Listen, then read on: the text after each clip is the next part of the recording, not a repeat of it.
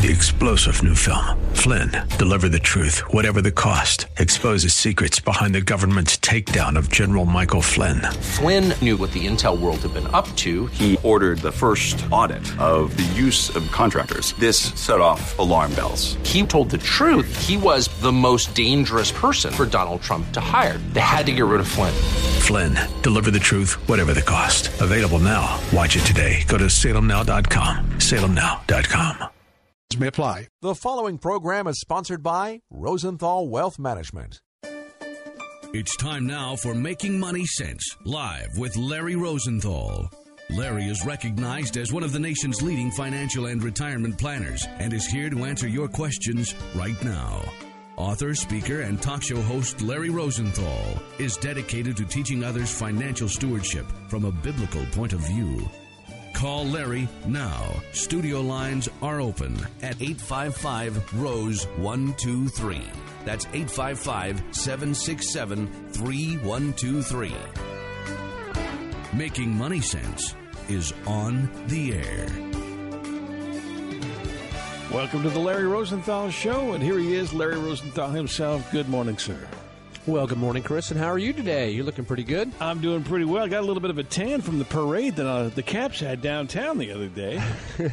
All right, did you make it down there? I did. Well, uh, kind of. It was really rough. Traffic was tough, but you know, it was a wonderful celebration and a, and a great event. Go Caps! Rocking the red, man. Isn't it great to bring a uh, championship home to DC? Oh yeah, they really celebrated of, well too. So. Well, yeah, absolutely. What a bunch of uh, good guys. So, congrats to the Caps. Yeah, let's do it again next year. Amen. Know. Definitely, definitely. Maybe the Nats will bring home a World Series this year, and the Skins a Super Bowl. Wow, and we'll get some basketball trif- going too. Wouldn't that be nice? Yeah, four, the quad, we'll call it. It's going to happen. The quad, the quad championship, title town.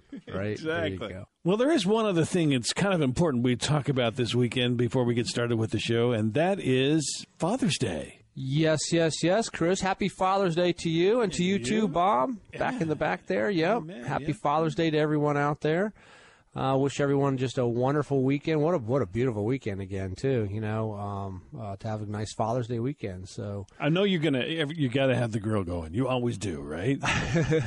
you know, I enjoy grilling and, and smoking food and things like that. Yeah. So yeah, so that's one of my enjoyments, and I'll I'll be doing that uh, definitely. So well, you have a happy Father's Day. Hope you enjoy it. You too, you too. Best, best to everyone out there. Mm-hmm. You know, we always start the show off with a little bit of what's happening in the markets and the economies, and you know, again, it's same, same story here. The, the, the, the biggest news this week really is is um, the Fed announced uh, the raising of interest rates up to 1.75 percent. You know, they have a target rate of uh, a little over 2%, 2.88 actually in, in another year and a half or two years. And the reason why the Fed raises interest rates is because when the economy continues to expand the way it is and wages start to rise the way they have started to rise, we start to get inflation pushed into the system. And the Federal Reserve has, has, well, it has many mandates, but the two main mandates, the two main purposes is maximum employment and price stability. So let's keep that in mind. And because we're hearing all kinds of, I'm, I'm getting all kinds of questions, Chris, about, well, it, should the Fed be raising? Are they going to get it right? What are they going to do? Are they going to mess up the economy? Hold on. They never get it right. It's impossible to get it right. Here's what happens when you have maximum employment the way that we do now now, which is one of their mandates, that instantly starts the pressure of wage increases and inflation entering the system. Now, their other mandate is to maintain inflation. So now they want to sort of back off the economy a little bit and, and make sure that the prices of goods and services aren't getting too expensive because there's more money chasing fewer dollars. Push and pull. That's exactly correct, Chris. So they're going to be pushing and pulling, as you say, back and forth. So, sort of, you know, in, in conclusion about what the Fed's primary role is there is to to try to keep the economy in sort of a Goldilocks position where it's it's not too slow of expansion, but it's not too fast of an expansion, and and prices aren't aren't decelerating and prices are accelerating, but not too much. They want everything to be just right. I'd And- love for you to tell the Goldilocks story. there you go. That's the story. so that that's what they're trying to do. So so we'll see more raises as time comes on. They want to try and stay ahead of the curve, ahead of the inflation curve. You know, and, and quite frankly, at some point down the road, and, and, and I don't see this anytime soon, but at some point down the road, whether it's three weeks, three months, three years, ten years, whatever it is, the economy will start to naturally slow down and go into a recession mode again, and then they're going to need interest rates to drop in order to stimulate the next wave of, of growth. And so that's one of the reasons also. But they need some room because the interest rates have been so low for so long. They're going to have to have some room to lower them at some point down the road. Correct, and just keep in mind that the Fed is is you know they, control the monetary policy. That that's what they're trying to do. They they they want the economy to be just that Goldilocks position. So, with all that being said, you know it was very predictable about a raise here, and and uh, maybe two more uh, before the end of this year. Some people are calling for three, but we'll wait and we'll see how things play out because you still have to take a look at you know what's happening on the fiscal side of the house, which you know President Trump announced yesterday more more tariffs uh, uh, to to be placed, and and you know so that was putting a little pressure on the markets. So we'll see exactly what happens with that, and and and um, you know I explained to my office the other day. I, I got all kinds of charts and graphs out, and I was explaining to everybody about the trade wars, the you know the the, the trade imbalance, I should say. And, and how it is against against several of our major uh, par- trading partners, and, and you could just sort of see the trade imbalance, and so what is the deal here? They're going to try and level it? No, they can't level it, but but they just want to try to improve it a little bit. And so this falls back on the on the lines again of of Wall Street needs a clarity of direction. They need a good lens to see what's happening with things. And and we'll wait and see how this stuff plays out down the road in in the coming weeks. But remember, we're also just a couple of weeks away from another earnings season. Beginning in July, all the corporations will be reporting their earnings for second quarter and they they're estimated to be pretty robust. So lots of positive news, lots of very strong economic news coming out of Washington, and we'll have to wait and see how this how this happens. You know, the markets are still functionally going sideways for the year. So you take a look at last year's return on the S&P was about 19% this year. It's, you know, just it depends what day you look at it. It's either up or down a couple of points. So so, you know, when when you stop and you put two back-to-back years together like that, while everybody wants to have more growth this year, let's wait and hold on till some of this stuff settles out and see what happens in the second half of the year. I guess the question I have for you then is in a rising interest rate economy, does that change the needle a little bit on what we do with our investments? Absolutely, it does, Chris. When interest rates go up, there are certain places that you want to stay away from and certain places you want to gravitate toward. It just just like when interest rates drop down, it has the opposite effect. You know, you take a look at your traditional bonds. When interest rates go up, most bond prices tend to drop and go negative. However, if you have bonds that do well when interest rates are rising, that's where you need to be today and they're, they're, you know a lot of them are called floating rate bond funds or, or bank loan funds. They're paying a little over you know four percent interest on them right now, and as interest rates tend to rise, they tend to rise in value plus the the yield that you're getting on it as well. So, and, and people are getting surprised right now. People are going to be really surprised when they get their June statements and they don't have the right types of bonds in their portfolio. They're going to see them negative for the year, hmm. and and so that that's a little bit of a shock. And then on the on the equity side of the house too, there are certain places that you want to stay away from when you're, when in a rising interest rate environment as well. So, you know, you, you have to sit back and read the tea leaves and see what's going on in the economy, what's happening with the Fed policy. And there's still an old adage on Wall Street. I don't care what anybody says. Don't fight the Fed. If the mm-hmm. Fed's raising, you need to be in the right spots. If the Fed's lowering, you need to be in the right spots. And if the Fed is neutral, you need to be in the right spots. So, at the end of the day, make sure your portfolios are positioned for all this. And this go that re- that question really goes a little bit deeper. And now I'm going on and on, Chris. But that question goes a little bit deeper into really understanding what you own. It's interesting when when new clients come in and they sit down and they interview us, myself, or some of our financial advisors, and and you know, they ask all the questions, you know, well, what are your philosophies? How long you been doing this? You know, what's your track record? What are your fees? You know, all this kind of stuff. A lot of times I, I get to ask them questions too. And I, and one of the things that I, I ask them is I say, can you explain why you own each one of the positions that you own in today's economy? What is it that you what is it that you're seeing in the economy that you own? And a lot of times people don't know. They're just buying broad based um, generic named mutual funds and and you know a lot of and, and and in today's environment there are certain types of, of positions or asset classes that are that are thriving and, and others are just sort of neutral a little bit so it's important my lesson here is is is, is that it is important for everyone to understand what they own and how things act in the different types of economies that we'll face going down the road. So I know we uh, we got a break coming up here, but I did have one other question. Again, with rising interest rates, the housing market comes to mind. What uh, what are we doing here? Are we are we looking at a refinance? Probably not, with interest rates coming up. Uh, but what's the what's the best way forward there if you were thinking about either buying a home or refinancing at this point? When you take a look at rising interest rates, how it impacts the price of, of homes, and I assume you're talking residential real estate Yeah, here, Chris. yeah, yeah. So you know it's a supply and demand deal. If you go roll the clock back to the to the late 1980s when interest rates were 16, 18 percent, we had one of the largest real estate booms in the economy back then. It's a supply and demand deal. You know, if you stop and take a look at well, how many what's on the inventory right now list of, of homes, new homes and old homes being sold. It's a supply and demand deal. That's exactly what it is. Now, when interest rates rise, yes, you might be able to get a three car garage versus uh, in a lower interest rate environment. Your versus buying a- power is better. Exactly, versus a two car garage. But it's not going to preclude somebody from buying the home. When you sit down and you take a look at the cost of, of on, on a $500,000 loan, as an example, at, at 4.25% versus 4.325 or 4.5, the difference is not all that much. It's more of a psychological scenario. And quite frankly, if, if you can't buy that home because of a, of a quarter interest rate point hike, you shouldn't be in, going into that home anyway. Okay, mm-hmm. so so it's really not going to dampen it at all. Uh, but yeah, on the refinance side, though, if interest rates start to drop again, yeah, then then it's obviously a good time to to refinance. So so it's really not going to have that big of an impact on uh, housing prices. That's more of an economic expansion versus contraction of supply and demand on on the on the product. Gotcha. Okay. Hey, let's open up the phones here. Let's take a quick break. You're listening to Making Money Sense. Give us a ring at 855 Rose 123. That's 855 767 3123. You're listening to Making Money Sense. Larry Rosenthal Show. We'll back in a moment.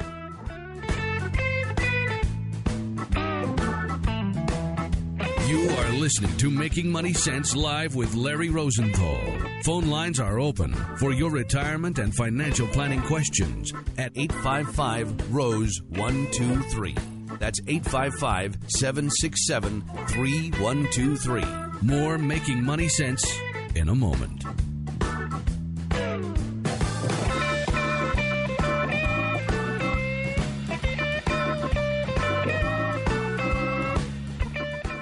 Housing prices and interest rates have started to move up. This may be your last chance to take advantage of low rates and housing bargains. If you're considering purchasing a home within the next year, you need to call Troy Terrell at McLean Mortgage First to take advantage of his Loan First program.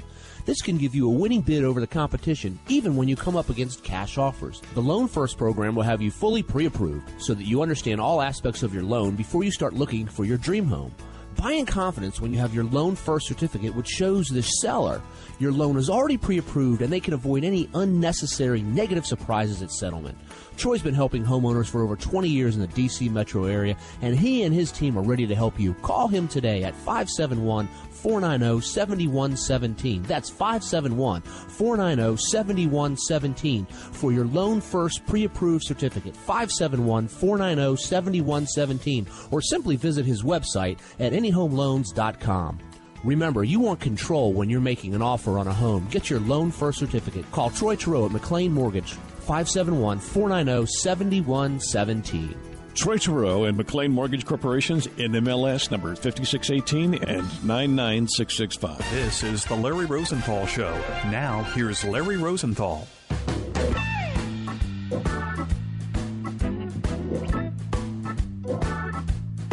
Welcome back to the Larry Rosenthal Show. If you'd like to dial in, the phone number is 855 767 3123. 855 Rose 123. Larry. Sure, Chris. You know, we spend lots of time, hours each week, talking about money and, and everything. And, and, you know, we also want to keep it in, in line with, with what the Bible says about it. In Deuteronomy 8.18, it says, But remember the Lord your God, for it is he who gives you the ability to produce wealth, and so confirms his covenant, which he swore to your ancestors as it is today. And then again in Proverbs 23, 4 and 5 do not do not wear yourself out to get rich. Do not do not trust in your own cleverness, but cast a glance at riches, and they are gone, for they will surely sprout wings and fly off to the sky like an eagle. You know, again. Mm we need to make sure that you know nothing's between us and the Lord, and, and money is a big competitive competitive issue uh, there. And, and and in financial planning, one of the things that that we really get to see what a lot of people how they how they manage their their dollars and how they think about them, and it's very interesting to see low stress levels on money to high stress mm-hmm. levels on money the way people try to grasp the dollar obviously we all need money to to provide you know, food and, and, and housing and shelter and autos and, and different things of that nature. But when you when you just try to quench it so so tight, it it uh, it, do, it does hurt it a little bit. And and some of the ways that you can ask yourself, you know, about how you want to handle your money is ask yourself what's important to you about money. You know, what is important to you? And these are some of the questions that we'll ask a prospective client. You know, what's important to you about money? And then they'll say, well, it enables me to retire. Okay, what's important about retirement? Well, it lets me have some freedom of time, spend more time, uh, uh, you know, with, with my family, with, in church, you know, whatever it may be, doing sports, whatever it may be. And what's important to you about that? And and you'll find that money is just simply a tool enabling you to to walk through life versus trying to you know and ending up you know packing lots of it away and you know just everything. It can't have a lot to do with quality of life. It can. It can definitely help. There's no doubt about yeah. that, Chris. Uh, we need to keep it in, in priority, whose it is, and, mm-hmm. and and who owns it, and what our responsibility is of it, and that is to be a good steward with it and and and that means that that we're just stewarding it, we're just borrowing it, we're just in, in trust of it for, for a little while. So. I like the scripture where it's saying, "Cast your bread upon the waters." There's a lot of a lot of truth to if you donate or if you serve with money, uh, how the Lord blesses you because of that. Yes, that's true, but you know you also want to stay away from you know the the the, the misinterpretations of that as well. You know, uh, I mean, you want to try to put back into the Lord's kingdom you know, time, talents, money, whatever it may be, in order to further, you know, His name. You know, we, we need to shrink our name and make make the name of the Lord, you know, Jesus a whole lot more uh, uh, popular, right? Exactly. That's what the yeah. objective is, and and you could do that through money and, and service and, and all different types of things. There, you know, there's lots of different uh, gifts and and uh, ways to serve. So it comes absolutely. down to honoring the Lord with your with your goods and services, and what you have a stewardship over is that, that honor is so important. Correct. We'll take a look at Ecclesi- Take a look in Ecclesiastes 5:10. It says, "Whoever loves money never has enough. Whoever mm-hmm. loves wealth is never satisfied with their income." And you know, Solomon went on to say, "This too is meaningless." So you know, stop and really think about about the importance of just it being a tool. That's all that that it pretty much is, and we're in charge with good stewardship with it. So, Amen. hey, you're listening to Making Money Sense, Larry Rosenthal Show. Dial us up at eight five five Rose one two three. That's 855-767-3123. We've got a little bit of a list of things we want to go through today. A couple of do's and don'ts on retirement planning readiness. Retirement planning readiness. Are you ready? Have you asked the tough questions? questions. What's going on? Are you ready? Here's the quest, first first thing that you want to really ask is, what's the calendar going to look like?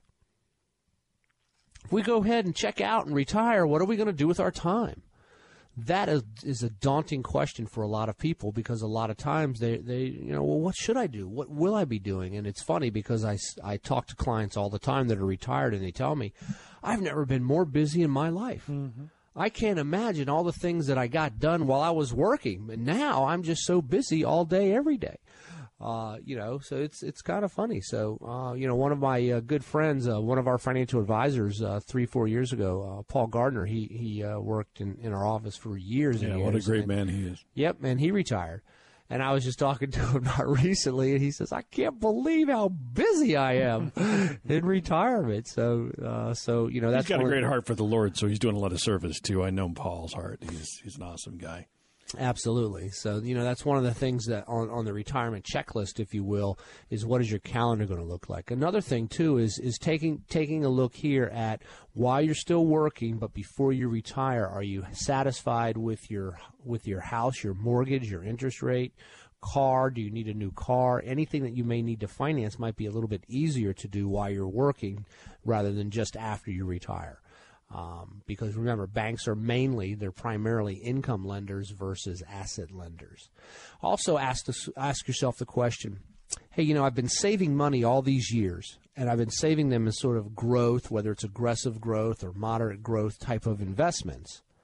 Are the investments that I've been using to get me to this point right before I retire, are they set up to deliver both growth and income at the same time, or are they primarily set up to just deliver the growth that I've needed to get me down the road to the retirement finish line? It's retool time at that point. Isn't it? it could very well be retool time on on some of the investments, not necessarily all of them, but maybe on some of them. Okay, and that's an important thing, especially when you're looking at investments that are not housed inside of an IRA or or a qualified retirement plan, because when you look to go change them around, you could be subject to some taxes, capital gains taxes. So it's important to make sure that your your investment strategies are are in line now with your goals. And remember, when when you're in retirement, it is about income, you know, and, and the objective is to grow, protect, deliver income from from uh, reliable sources in a most tax efficient manner. That's really what you're really taking a good solid look at. So. Again, check the inventory on the investment objective of each one of your investments out there.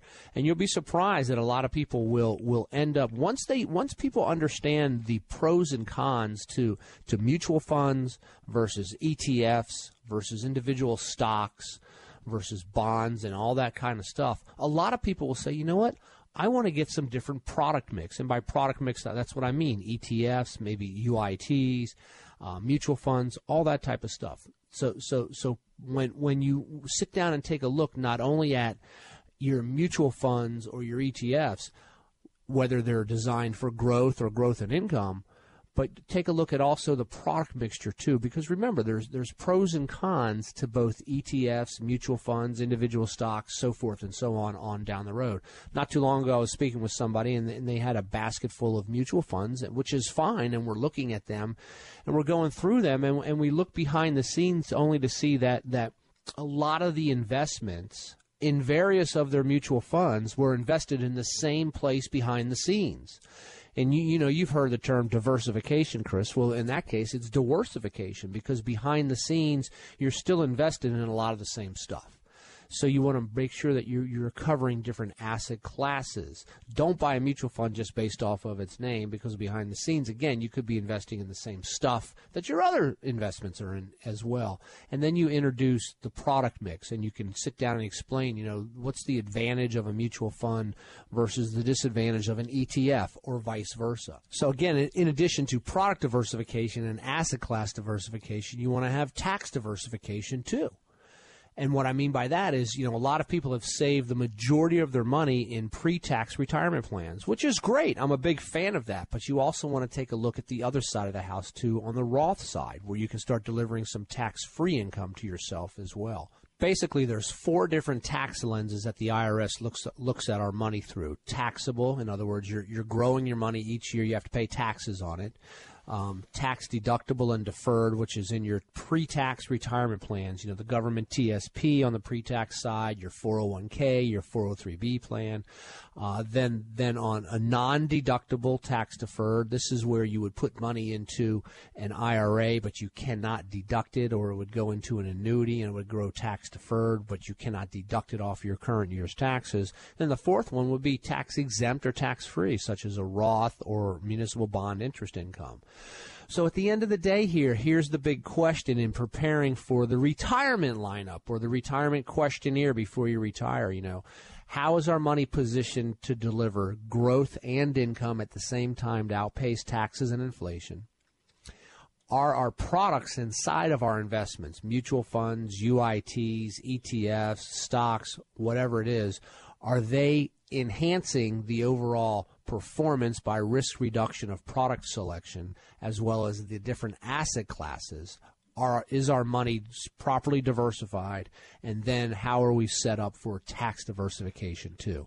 So that is a lot on the menu right there when you stop and break it all down. And and those are a lot of the questions you need to be asking your advisor or, or, or if you're doing it yourself, you need to be a- asking yourself, hey, how is my stuff set up? If you want to get a list of this stuff, feel free to give us a ring at 855 Rose 123. That's 855 767 3123. Or simply go to my website, LarryRosenthal.com. We'll be back in a moment with more Making Money Sense.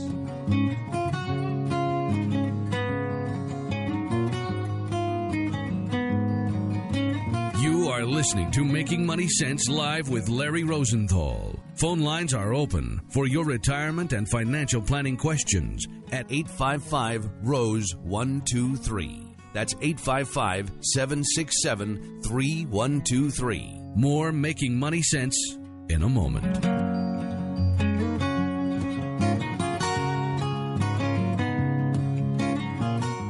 You ever wanted to be part of something big? Nonprofit organization called Stars Children Africa. Do you want to be a part of something that changes a child's life? Orphans who are high school age who would not have a chance to get education otherwise. Now you can be part of something that brings hope. What we do is we actually pay for the school fees. For about the cost of a new suit, you can change an orphan's future for a whole year. We pay for the school fees, and that averages around 500 to 550 dollars a year total. That means food, lodging, the teaching, the education part, the, the uniform, that whole thing. Call now 703 201 2494 or go to starschildrenafrica.org. For a dollar and a half a day, one child would be educated for that year in high school. 703 201 2494. Call right now. For $500 a year, you can change an orphan's life.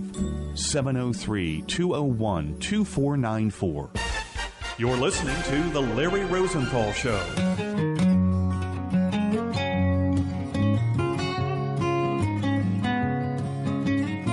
Welcome back to the Larry Rosenthal Show. Again, you can dial in with any questions that you have at 855 767 3123, 855 Rose 123. Make sure you write that telephone number down, too, because during the week, you may not have a question now, but one may come up. And then you can always call because, Larry, you don't charge for phone calls.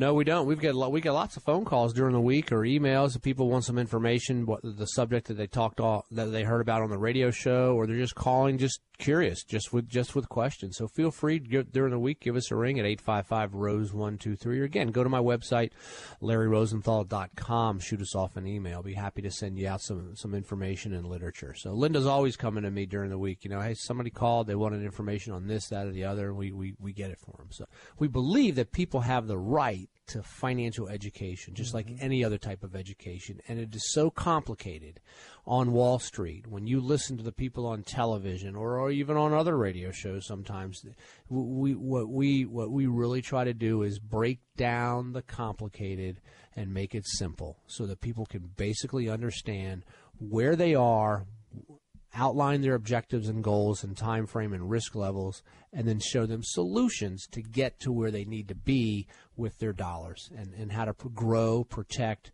and deliver those dollars uh, in, a, in a tax efficient manner. So that's, gonna- that's a lot of what we do. So I'm going to take advantage of this ability to ask free questions right now. Or am, I, or am I allowed? I mean, I know that, you know, I ask a lot, so. That's okay. You're always asking, but that's a good thing, Chris. All right. So my question is with regards to existing uh, debt, these interest rate hikes, such as student loans and mortgages and things of that nature, isn't that going to make things a lot more expensive in the long run? Well, it obviously will. Yes, anything that's any any debt that's not locked in and fixed uh, is going to go up as interest rates continue to rise. But if your debt is locked in and fixed, then it really has no bearing on you. You know, it's just about a cash flow at that particular. Well, point. is it time to refinance into something that is fixed versus something that isn't, uh, you know, like an arm? Yes, in a rising interest rate environment, you always want to be in a fixed rate, unless your rate on the adjustable side is so low, it would take you, you know, a handful of years to catch up.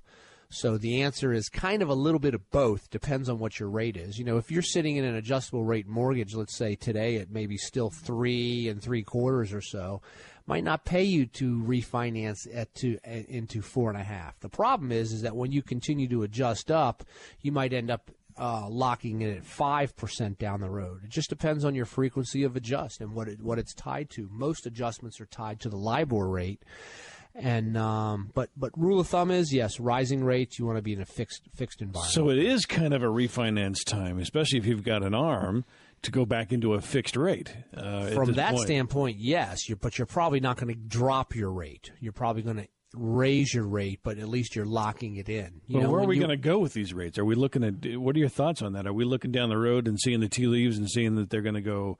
Ooh, there's no way to know, I guess, depending on what the economy does. There is no way to know, and that's exactly correct. When we take a look at where the economy is, you know, if the economy keeps perking along right now, Okay, so so keep in mind again, with an expanding, growing economy, rates are going to rise to thwart off infa- inflation.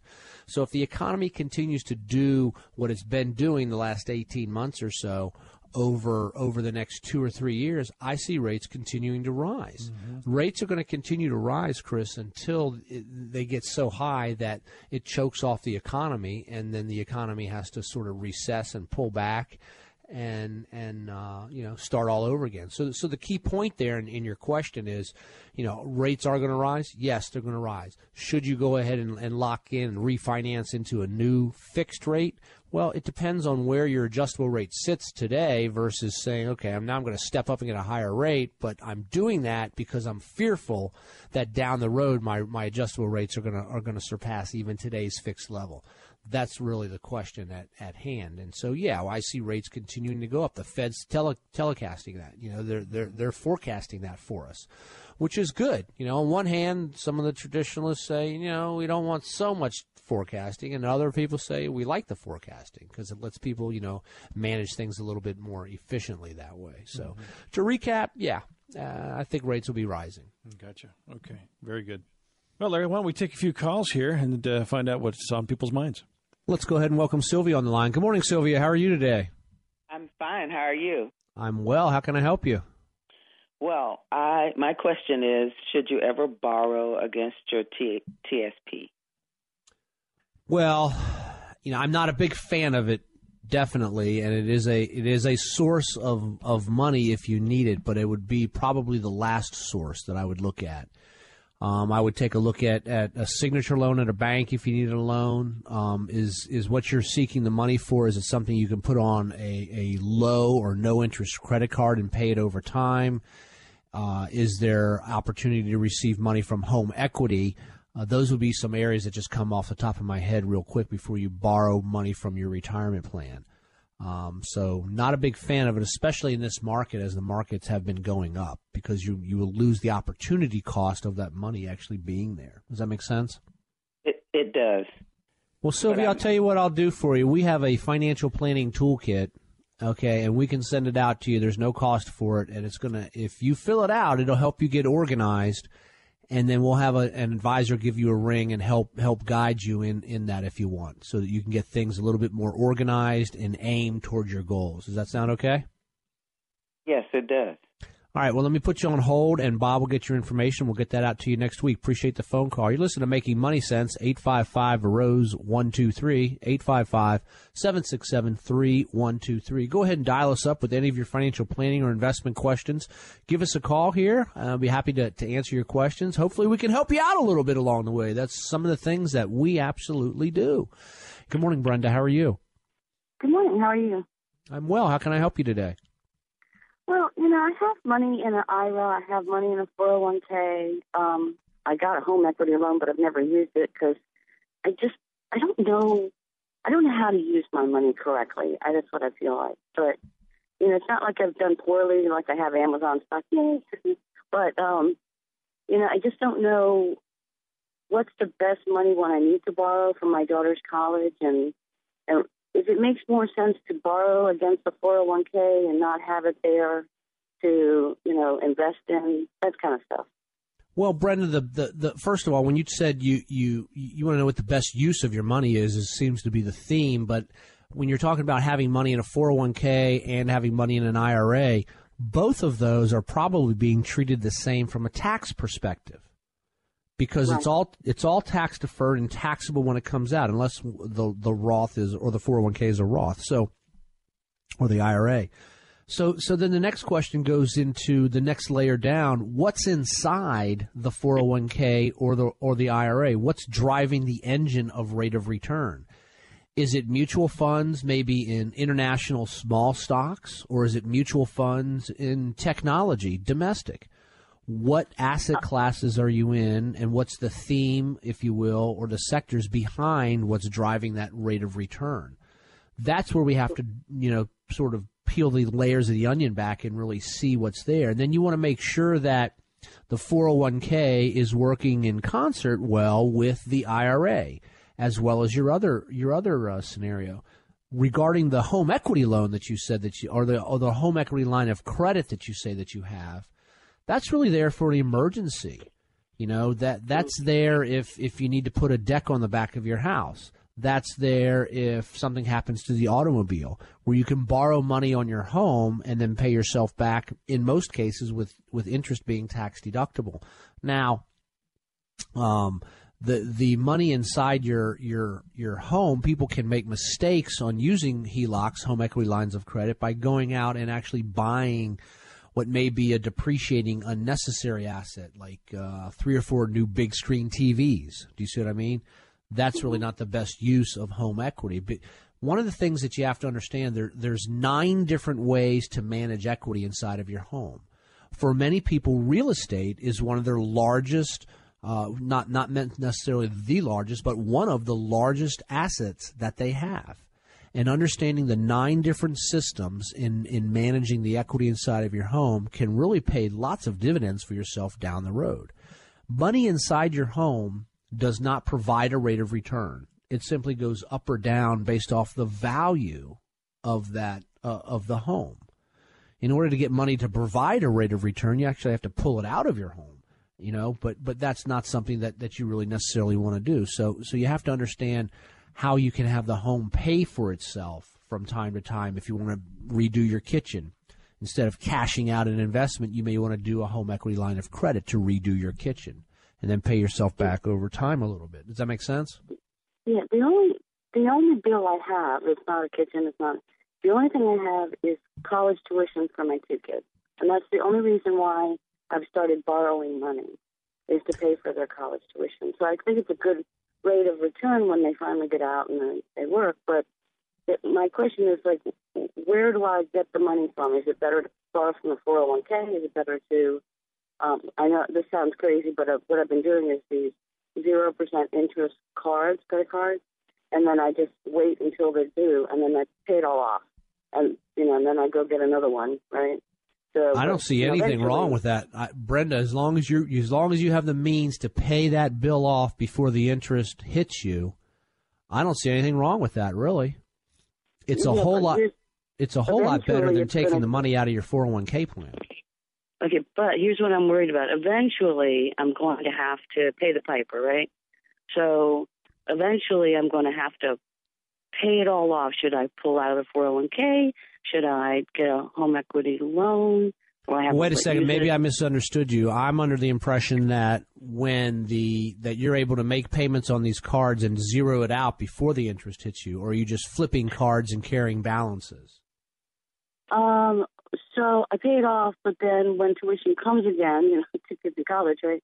Then I end up, you know, having to get another one, right?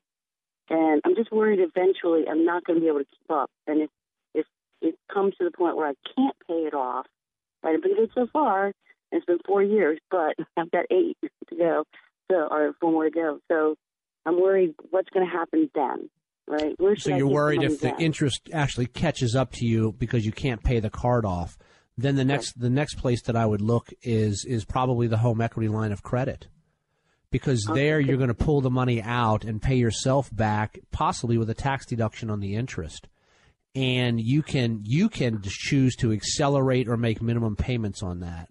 And the good news there is if your house goes up in value, then you're just creating more and more equity on top of it. So so the the the best the the wise use of funds would be to use your home equity line of credit for the college versus borrowing money from your 401k because when you borrow money from your 401k, you're losing the opportunity cost of the investment not being there. Does that make sense?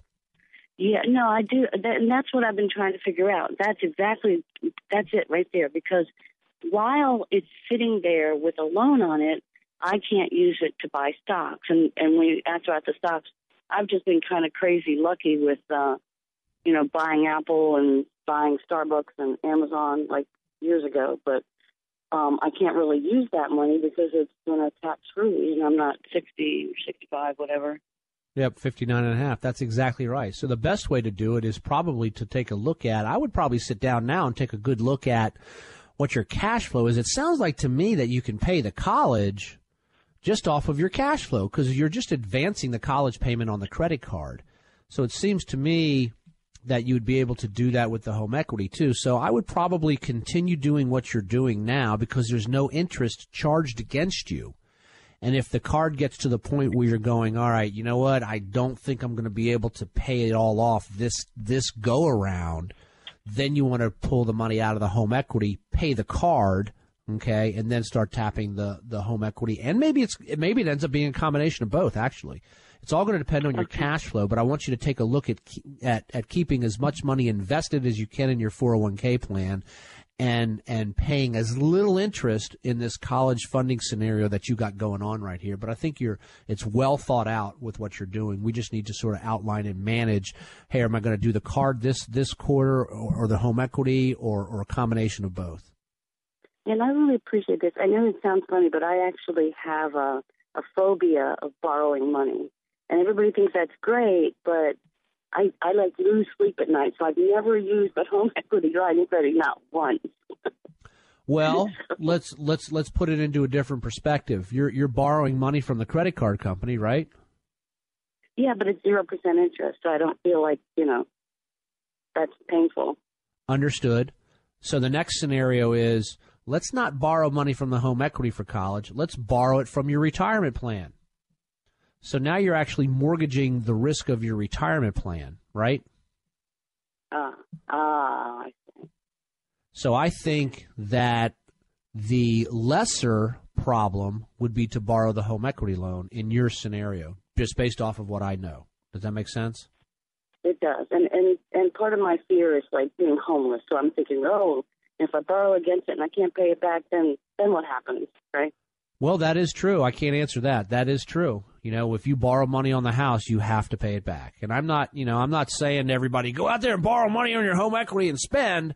You know, I'm trying to help you in this limited scenario that I understand here on the radio. I mean, I could probably do a much deeper dive for you, Brenda, if we were to sit down uh, with one of our advisors and take a good look at the overall scenario and probably give you, you know, what what, what I would call a cash flow plan in, in, in attacking this college funding need. But it sounds like things are, are pretty well thought out with what you're with what you're trying to do. So let's welcome Sharon on the line. Good morning, Sharon. How are you today? Good morning. How can I Thank help you you? for taking my call. Sure. How can I help you? Yes, I had a question in reference to. I'm going to be um, thinking about anyway. A high uh, probability that it will happen that I'm going to retire from federal government, and I got a couple of um, high balance credit cards. So I was wondering if uh, do you recommend me take out a consolidated loan to p- try to pay off those credit cards, or also what I was thinking was uh, when I retire next year, part of my TSP to use uh, some of that to pay off the credit card. What what do you advise? Sharon, here's the deal. If you're going to retire, what we need to do is we need to make sure that your income that's going to be coming in post retirement is sufficient enough to, to maintain your standard of living or get as close as we can to that. So it depends on what your debt service is in these credit cards. You know, if if you owe thousand dollars on a credit card as an example, and you need to pull money out of your TSP to pay that to pull out about fourteen hundred dollars, so that after tax you have that thousand dollars to pay. So that's an expensive proposition by itself. So it all is going to boil down to how your cash flow looks. I absolutely want you to retire the debt, no doubt about that. But I don't want you to retire the debt if you're going to jeopardize the majority of your savings. So we need to look at a cash flow model on, on, on, on all of it is. For example, if you're let's suppose your pension and social security or whatever you, you have coming in, let's suppose it's going to equal, let's say, three thousand dollars a month and your debt service is thousand dollars a month. You know, we, we, we have to we have to balance all this stuff out to, to it all really. So um, a, a consolidation loan could definitely save you cash flow each month. A home equity loan Also, you would be able to pull money out of your house to pay off the credit card debt, and now the interest may be tax deductible as you're paying back yourself to your house. Um, because remember, money that's sitting inside your retirement plan, it's earning compound interest as the markets continue to go up, as the investments go up. But if you were to borrow money out of your home to pay off the credit card, you'll be paying yourself back, plus the interest may be tax deductible, and you're not losing an opportunity cost because money inside your home doesn't provide a rate of return. It's not earning interest. It just goes up or down based off the value of your home. So that's another way to take a look at, at this as well. That's actually called an equity exchange program where you're exchanging uh, bad non-deductible debt, consumer debt, for good tax-deductible debt through your through your home loan there. So, two or three different choices I, I I would recommend for you to taking a look at. Does that make sense? Yes, sir, it does. Thank you so much. Absolutely. So, if you like, I'll, I'll be happy to uh, have someone give you a ring next week and sort of step you through the details. You don't want to get too detailed on the radio, but but uh, we can have someone give you a call and sort of step you through all that if you like. Okay. I I would. That would be great. Thank you so much. And good morning, Frank. How are you today? Hey, good morning, Larry. Uh, doing fine. Hope you're doing well. Uh, what's a good mutual fund?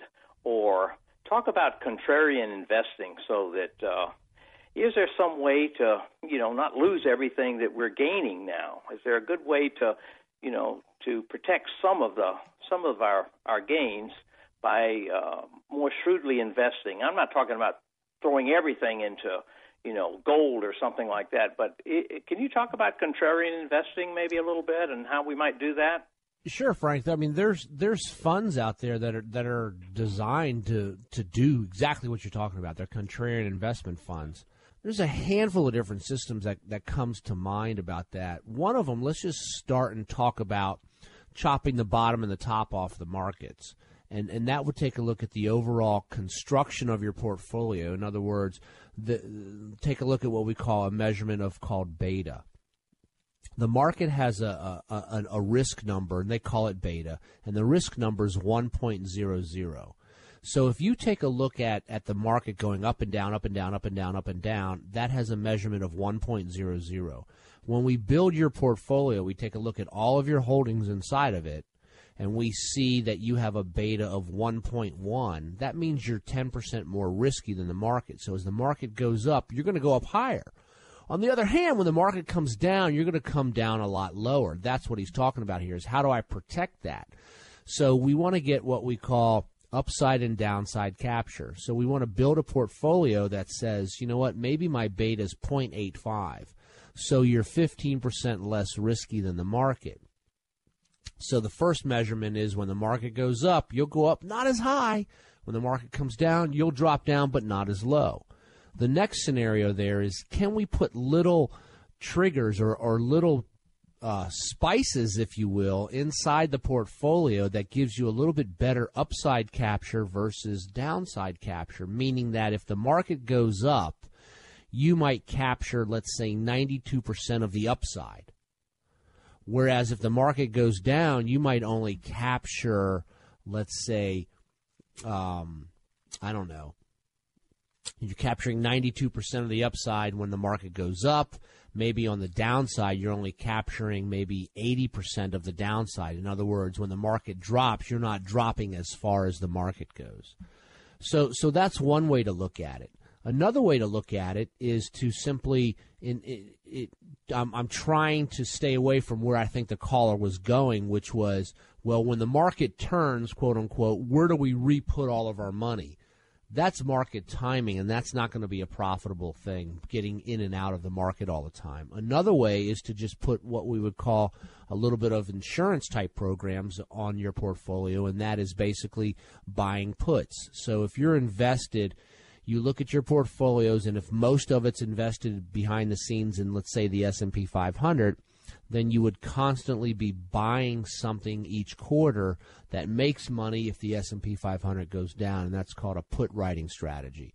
So there's there's a handful of different ways to do it, but the best way, the most efficient way over time is to have the proper construction inside the portfolios. Let's talk to Sandy who's on the line with us. Go ahead Sandy, what's your question? Hi, yes. I am getting a TSP from a divorce, and I wanted to know what's the best thing to do with it. What's going to happen is the TSP is going to open up like an IRA account for you, and it can stay in the Mm-hmm. very same investments that it's in right now. You're not forced Mm-hmm. to pull it out. You you probably you probably can pull it out and put it into your own IRA. Then you can decide if you want to put it into a stock or a mutual funds or ETFs or whatever it may be. Okay, but you need to get a good understanding based off of what I'm hearing here of all of your choices that relates to this this scenario. Okay. Um, that's what you need to do. I'll I'll have someone give you a ring if you want, and they can dive further down into what all your choices are. But these Mhm. dollars here are meant for your retirement, so let's make sure that we we put them in a position that's going to be best for your for your retirement. Okay. Let me go ahead and put you on hold, and Bob will get your information, and we'll send we'll have someone give you a call next week. Okay. Okay. Appreciate the phone call. You listen to Making Money Sense. Let's welcome Terry on the line. Good morning, Terry. How are you today? Okay, how are you? I'm well. How can I help you? My question is for um, retirement.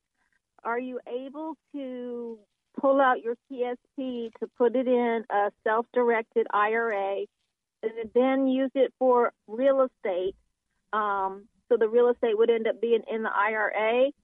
And if you do that, are you able to live in the um, real estate or do you have to rent it out? So Terry, under the current rules of the TSP, if you're 59 and a half or older, you're eligible for a one for a one-time in-service transfer where you can roll the money out of your TSP and put it into an IRA.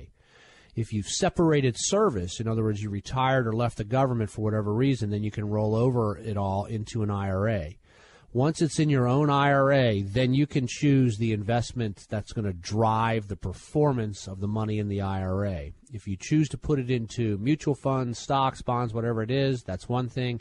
If you want to go down the road of putting it into a self-directed IRA and purchase and as you say and purchase real estate inside of it, there's some very very strict rules around that. I would recommend you reading Ed Slott's book, The Retirement Time Bomb. There's an entire chapter dedicated to this subject in there. Be very, very careful about something called self dealing rules because then you can blow the whole thing up and it becomes instantly taxable to you right away. So, so I would throw a lot of caution at putting real estate in there. As far Mhm. as you being able to live inside of it, I'm mm-hmm. not too sure if you can do that or not, but it's all in that in that book. So so take a look at that, and if you want, I'll I'll be happy to send you out some information on it. If you want me to put you on hold, and we'll get somebody to get you some information on self dealing with it next week. Okay. Yes, thank you. All right, let me place you on hold real quick, and Bob will get your information. Let's welcome Rosa on the line. Good morning, Rosa. How are you today? I am fine. How can I help you? I okay. I'm a couple years from retirement. I'm at the eighty percent. Um, I want to stop investing in TSP and start investing in Roth IRA. Okay, so you you can actually continue investing in the TSP, but just make it a Roth contribution inside the TSP. Oh, a Roth contribution. Oh, okay. Yes, the TSP allows for pre-tax contributions and Roth contributions. Okay. So you can you can do that. It depends on your income level here. So so if your income if if you're highly compensated, then you may not be eligible to put money into a Roth IRA, but you can put it in to the Roth side of your TSP, okay? Okay. Roth side of the TSP. Yes. Okay. Okay. I, I think that answers my question. Okay, wonderful. Well, that was easy. I need to hit my easy button then. Got to get you Yes. one of those, Larry. Yeah. Thank you so much. Absolutely. You have a great weekend. Housing prices and interest rates have started to move up. This may be your last chance to take advantage of low rates and housing bargains. If you're considering purchasing a home within the next year, you need to call Troy Terrell at McLean Mortgage First to take advantage of his Loan First program. This can give you a winning bid over the competition, even when you come up against cash offers. The Loan First program will have you fully pre approved so that you understand all aspects of your loan before you start looking for your dream home. Buy in confidence when you have your loan first certificate, which shows the seller your loan is already pre approved and they can avoid any unnecessary negative surprises at settlement. Troy's been helping homeowners for over 20 years in the DC metro area, and he and his team are ready to help you. Call him today at 571 490 7117. That's 571 490 7117 for your Loan First pre approved certificate. 571 490 7117. Or simply visit his website at anyhomeloans.com. Remember, you want control when you're making an offer on a home. Get your Loan First certificate. Call Troy Terrell at McLean Mortgage, 571 490 7117. Troy Terrell and McLean Mortgage Corporation's NMLS number 5618 and 99665. And again, happy Father's Day to everyone out there. I uh, wish everyone just the best Father's Day weekend, and to you too, Chris. Thanks, sir. we'll, yeah, we'll be back next Saturday with another session of Making Money Sense, the Larry Rosenthal Show. She's such a beautiful little puppy. I mean, we walk around the block, and neighbors always say, Her hair is so beautiful. Healthy and shiny and glossy. D I N O V I T E dot com. Fatty acids, omega. Three star general Michael J. Flynn, head of the Pentagon Intelligence Agency, knew all the government's dirty secrets. He was one of the most respected generals in the military. Flynn knew what the intel world had been up to, he understood its funding. He ordered the first audit of the use of contractors. This set off alarm bells. The explosive new documentary, Flynn, Deliver the Truth, Whatever the Cost, and covers the facts behind this scandal. Flynn told the truth. He was the most dangerous person for Donald Trump to hire. I find out the worst enemy that I'm going to face in my life is right here in America. They took my assessment and they wanted me to change it. And I was like, I'm not changing it. They had to get rid of Flynn with in depth interviews, archival footage, and never before seen personal records of the man behind the headlines. I just felt like I was drowning. Flynn, deliver the truth, whatever the cost. Available now. Watch it today. Go to salemnow.com. Salemnow.com.